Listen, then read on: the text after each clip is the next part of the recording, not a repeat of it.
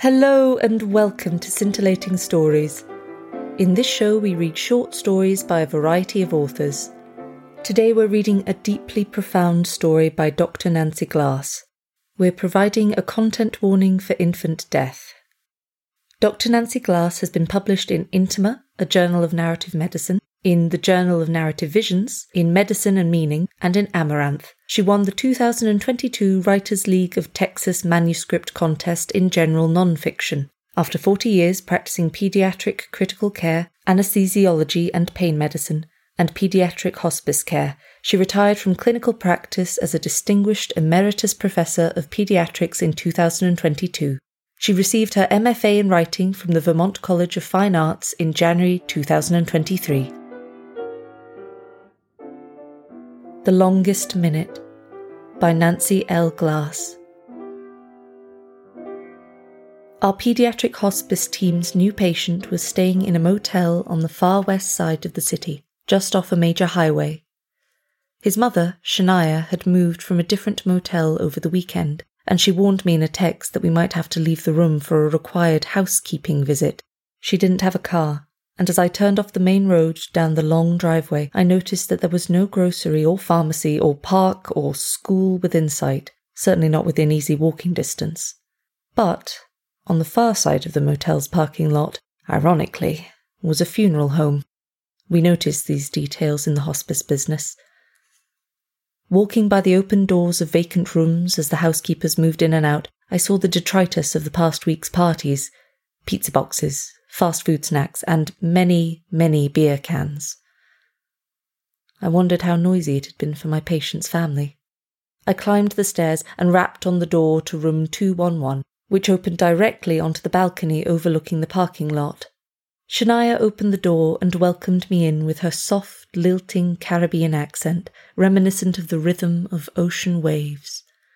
She was trim, of average height, wearing shorts, flip flops, and a hoodie covering her hair, while a surgical mask covered her mouth and nose.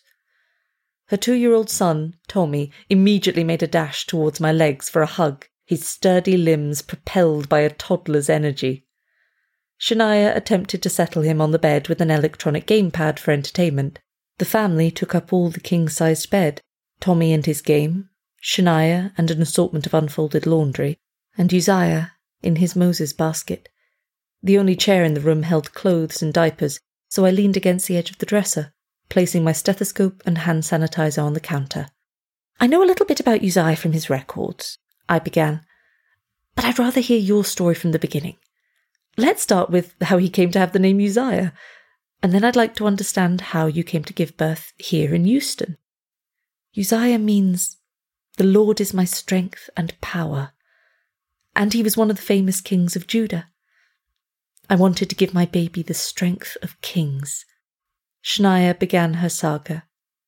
In her island country, she learned about her baby's lethal condition about halfway through her pregnancy. Her obstetrician delivered the chilling news without compassion when he said bluntly, There's nothing we can do for him here. You should consider terminating your pregnancy. If he doesn't die during pregnancy, he will die within minutes of his birth. How could I terminate? she asked me. His heartbeat was strong, and he was growing inside me.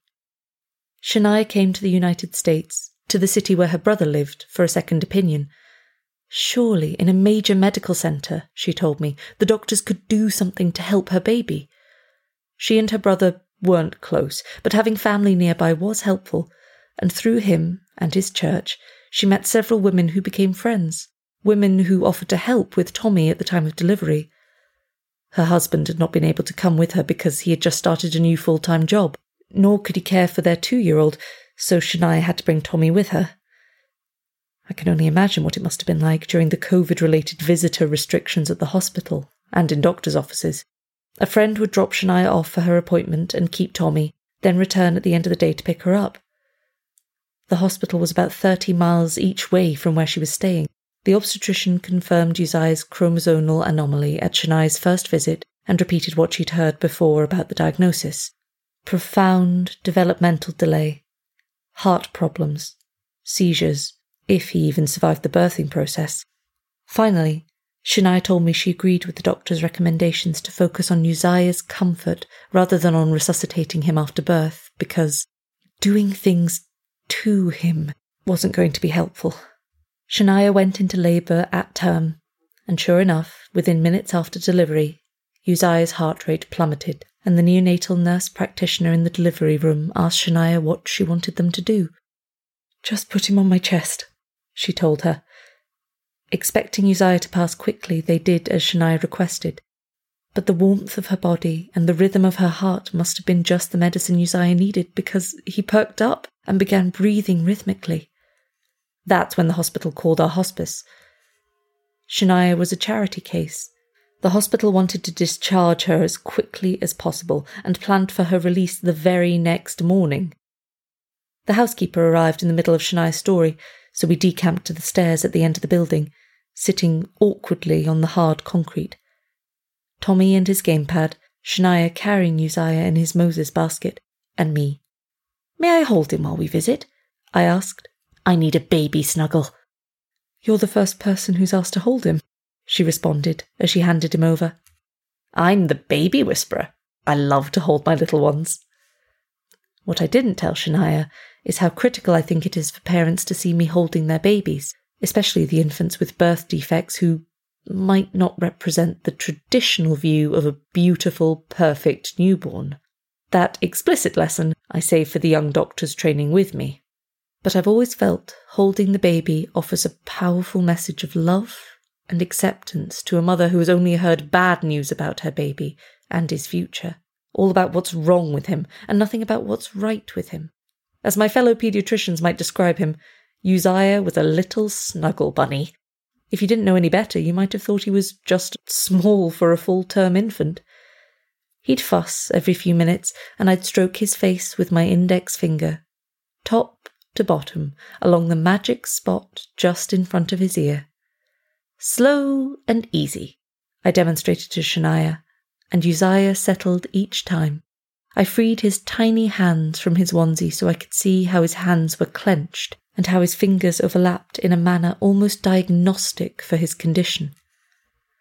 How is it that having three copies of one chromosome makes a baby's fingers overlap? How do we explain that? I've always been in awe of these tiny mysteries we do not yet understand.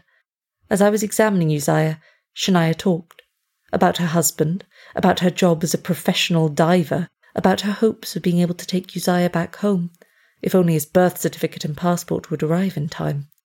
I told Shania I had cared for more than 80 babies with Uzziah's diagnosis in hospice care, and in fact, I had five of them living with their families currently.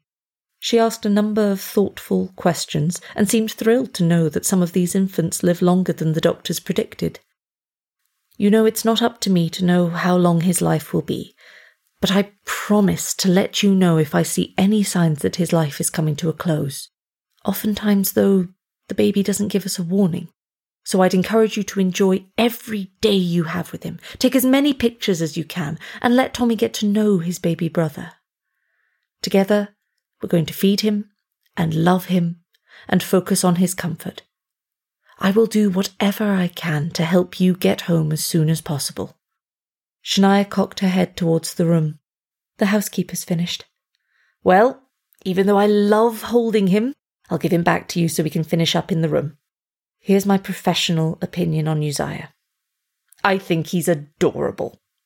Her face visibly relaxed as a broad smile opened under her mask, her eyes crinkling in the corners.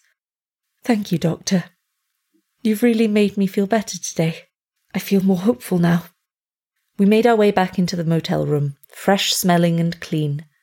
I finished my exam, measuring Uzziah's head circumference and listening to his heart again. Then reviewed with Shania how to contact our team after hours. I told her I'd be talking with our social worker about facilitating Uzziah's passport. And then I received one more full body hug from Tommy to cap off my trip. As I drove back towards the medical centre, I thought about my conversation with Shania. I totally agree with giving parents complete and accurate information about our concerns for their infants. However, we physicians are considerably less accurate in our predictions for imminent death after delivery than we'd like to admit. And every time we're wrong, and the baby lives longer than expected, we create new stresses for parents and damage our own credibility.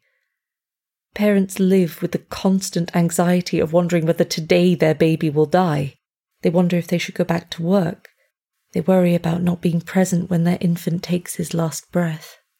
The question about miracles always comes up in these situations too. Extended families may have been praying throughout the pregnancy for God to heal their baby. They believe He can fix any disease or anomalies, and they fervently hope He chooses a healthy life for their baby. I've heard parents express their hope that the doctors were wrong, no matter how many times the chromosomes have been checked, no matter how many ultrasounds and MRI scans have been completed, all showing the same result. We physicians think we know everything about the baby from our sophisticated studies, but for many parents, the prenatal diagnosis is a mirage until the baby arrives and is examined by experts. Begging for a miracle. It's not hard to imagine. I've seen and heard so often from parents about their whispered hopes that the fatal diagnosis is a bad dream from which they will awaken after a healthy baby arrives. Instead of focusing only on the birth defects and concerns we have for the baby's survival, could we instead please acknowledge and celebrate what is miraculous and beloved about each baby? Could we please honour his name, his family, and his heritage while he is here with us on earth? And could we please reserve a space in our discourse for hope?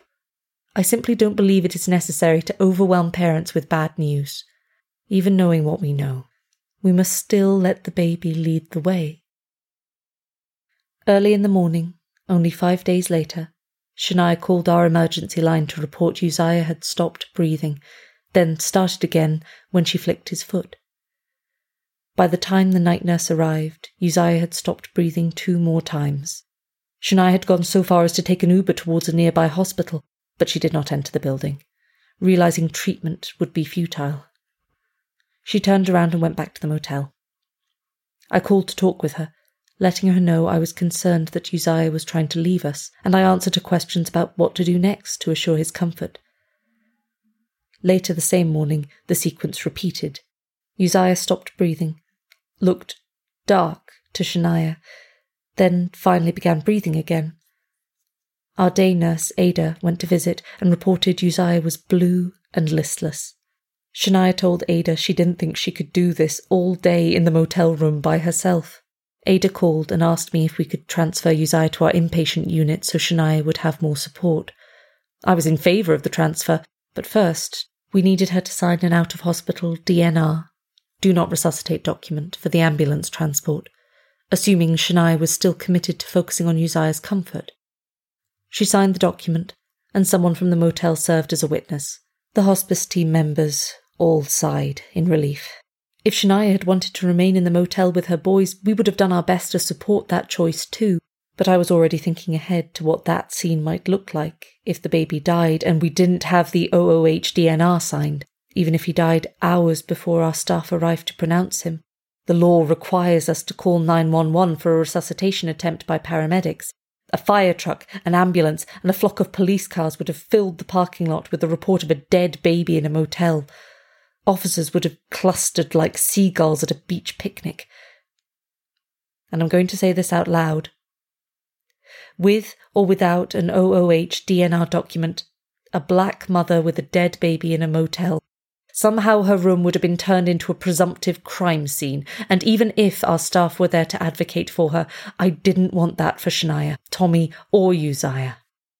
After many calls to her mother and her husband, Shania agreed to come downtown to our hospice unit. Shania and her friend waited for another friend to pick up Tommy, so it was nearly three hours later when they arrived. Our charge nurse, Dina, told me she saw Uzziah take one single breath after his arrival but she never heard a heartbeat. When Dina told Shania that Uzziah was dead, Shania began doing chest compressions and breathing into his mouth. Knowing Shania had signed the do not resuscitate document, Dina didn't know what to do, so she called me at home for guidance. After we talked for a moment, Shania stopped compressions long enough to speak to me on Dina's mobile phone. Shania, do you want me to go back to the hospital for resuscitative efforts? We are here to support any decision you make. Please tell me what you want to do. We can call an ambulance to come and get him if that's what you want. I, I, I don't I don't know, doctor. My husband wants me to go to the hospital, but but you said the doctor's there can't help him.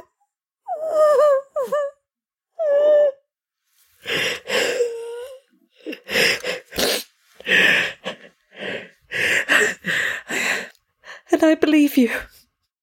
She handed the phone back to Dina and resumed chest compressions.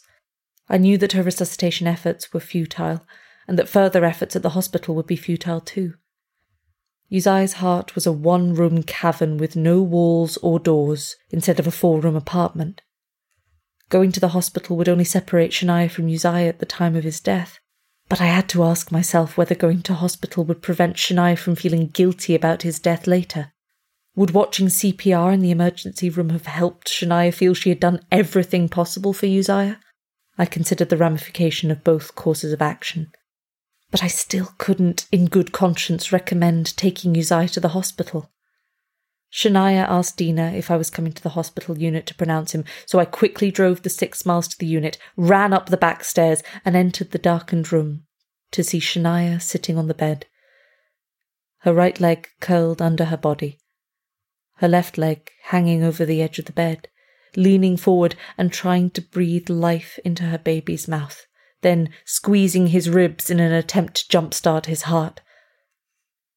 Watching her efforts, I felt Shania knew he was dead already, but she simply couldn't admit to herself his life had ended.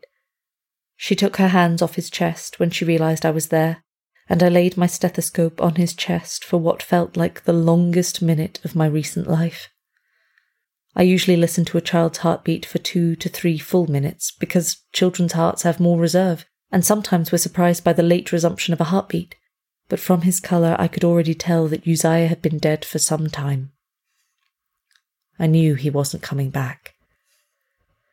I told Shania that Uzziah was dead. She nodded, her body motionless, quiet, composed.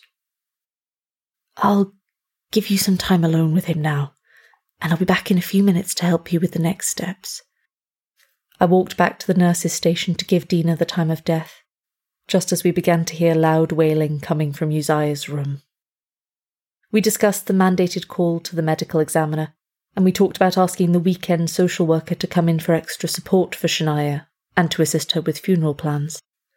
And then we talked about how each of these infant deaths is so difficult, so draining on us all. The death of hopes and dreams for a much loved baby and this death in particular felt heavier than most. Uzziah's mother, so far from home, separated from her husband and from her own mother, to walk these next steps by herself. I can't unsee the sight of his loving mother bent over Uzziah's tiny body, performing chest compressions and trying to breathe life into his mouth, an expression of such desperation. My own breath felt strangled in the back of my throat. Had I created a false hope for Shania that Uzziah might thrive, might somehow survive to return home? Had I increased Shania's trauma by refusing to reinforce the gloom and doom prognosis for Uzziah? Had I offered the right advice to help Shania absorb the loss of her baby, or did I allow my perspective on the futility of resuscitation to influence her decisions? Or was the timing of his death simply nature's cruel fate? written in the stars from the moment of his conception.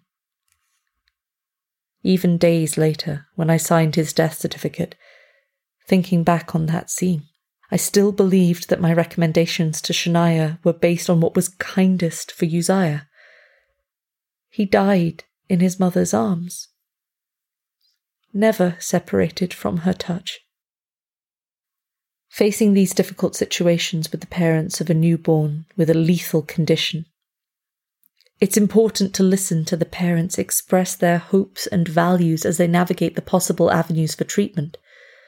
Open, non judgmental discussions help couples articulate the values that are important to them.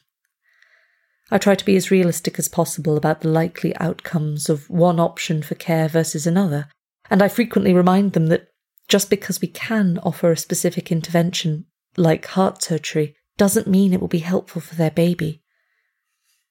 I try to help them understand the difference between prolonging life and prolonging death. And I never talk about withdrawing care. That language can be so hurtful. Although we may talk about redirecting care to focus on goals for comfort over cure. Shania's friends began to gather to support her and help her decide on a funeral home. By the time the funeral director arrived, Shania had regained her composure. Dina and I helped her bathe and dress Uzziah one last time, wrapping his tiny body in a receiving blanket.